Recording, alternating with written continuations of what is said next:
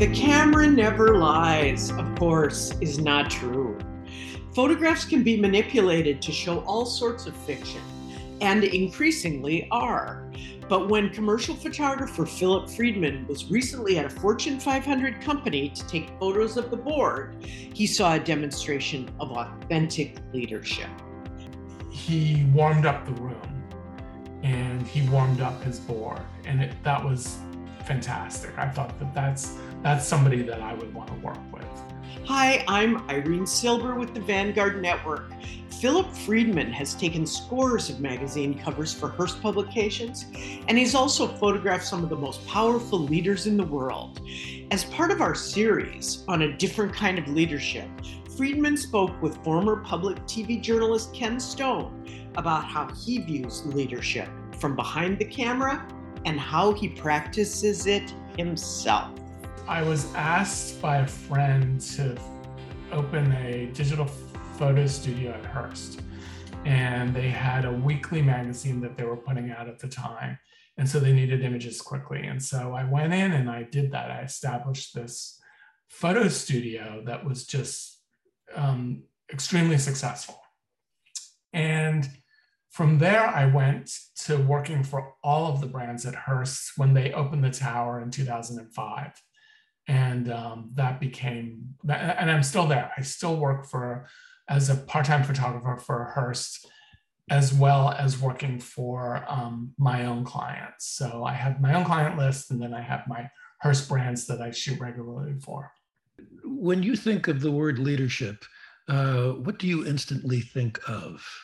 It's the person who can see what that next thing is going to be or what it could potentially be. I know I'm saying this is one person. It's, it takes a lot of people to make a, an artwork, a great artwork, often. Um, you know, it's not a painter in the studio anymore. It's uh, it's a team. Um, but there's someone that has to have that vision. And when I'm on set, it's me, it's my assistants, it's an it's um, an art director, it's a creative director, it's a you know a whole bunch of people, and and often a client who's could be demanding, but I have to make those ultimate the the decision about the photography is up to me.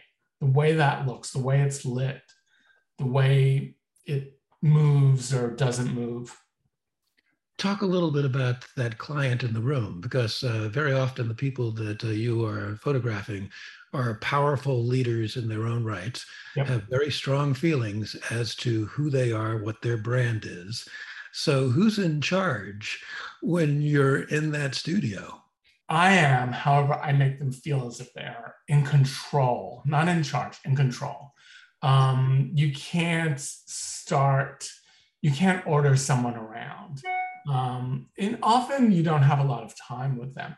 You know, I, I, I, do a wide range of photography. I'm not just a portrait photographer. I also shoot um, uh, images for ads that are often not with people in them. So I understand photography from a very um, organic level. You know, it's just I know how to light things. I know how people want things to look when a person comes into the room and it's someone who's powerful, then I have to change my tune, my um, my level of what would be perceived as control, and I have to have control over the camera. No one else can do that. But I often start this um, conversation with the person. So you come into my studio and you're this powerful person, or whoever, you know um, an actor, um, a CEO, I will often just try to bring things down, get, get it to something very basic. What do we have in common? Uh, what are our interests? Almost steer it into a different direction so that I can then not only find out what you're all about, but also make you feel comfortable and, and have you trust me that I will do a good job because that's all I want to do is make sure that you look great. Well, it, it, gets back to Aristotle and that the art of persuasive speech. You have to create a pathos, the relate, you know, acknowledge the audience um, for their talents uh, but then you have to establish your ethos as yes. you know I I'm I'm the guy who can actually do what you want me to do with this camera. Yes. Uh, easier said than done. Very often. Once you have someone's trust, though, you're you're golden. And I I'll do it very quickly. I make sure I you know I I'm very used to because of my work at Hearst, um, somebody coming in for 10 minutes, somebody for coming in for half an hour. Um, I had Oprah Winfrey once for 15 minutes. I didn't have any more time than that. I had to get it quickly. And I did that by engaging her, and she was lovely and fun. And she wanted me to do well. I wanted her to do well. We wanted, we were on each other's side. When you were in art school, is this the kind of thing that was ever taught? Because often in many other majors at the universities, leadership's never taught. No, it was not taught.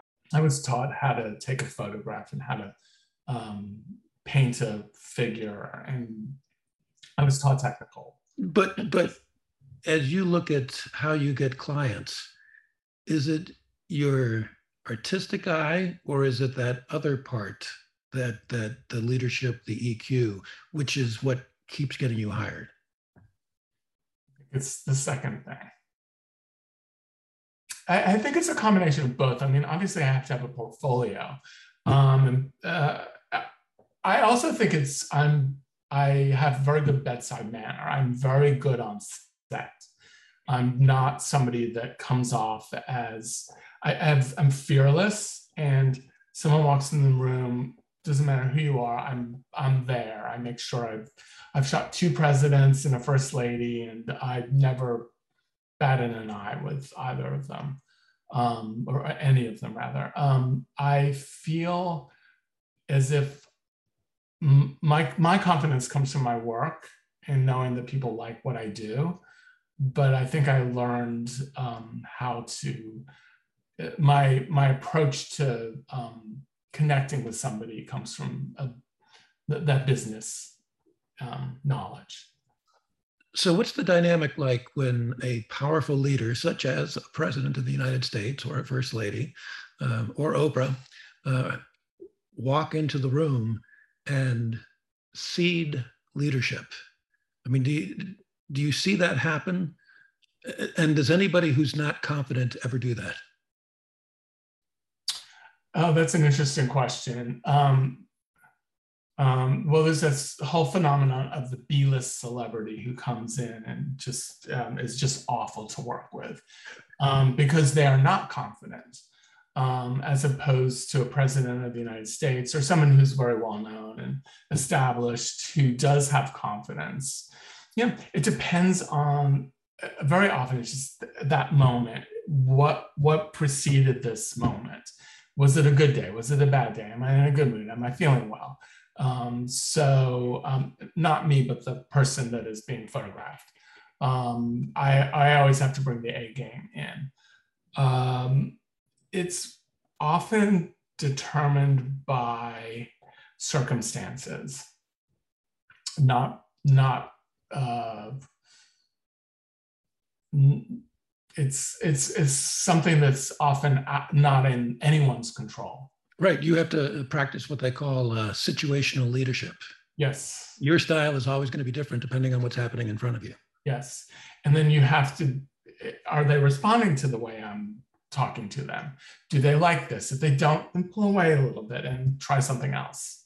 The CEO of American Express, I photographed at his board last week, came in and sat down and started talking to me and my assistant about what we're doing, how great we are. Um, he warmed up the room and he warmed up his board and it, that was fantastic. I thought that that's that's somebody that i would want to work with. He's not somebody who ignores everybody and i've seen that happen. I, I think that a lot of leaders that are um, just thinking about one thing what's in front of them instead of the, the big picture, which is their company, often fail. That was photographer Philip Friedman speaking with journalist Ken Stone as part of the Vanguard Network series on a different kind of leadership. Podcasts like this are just one of the membership benefits of the Vanguard Network, which organizes events, publishes content, and connects C suite leaders. Our mission is building high performance leadership. If you'd like more information about us, please visit our website at thevanguardnetwork.com. I'm Irene Silber. Thanks for listening.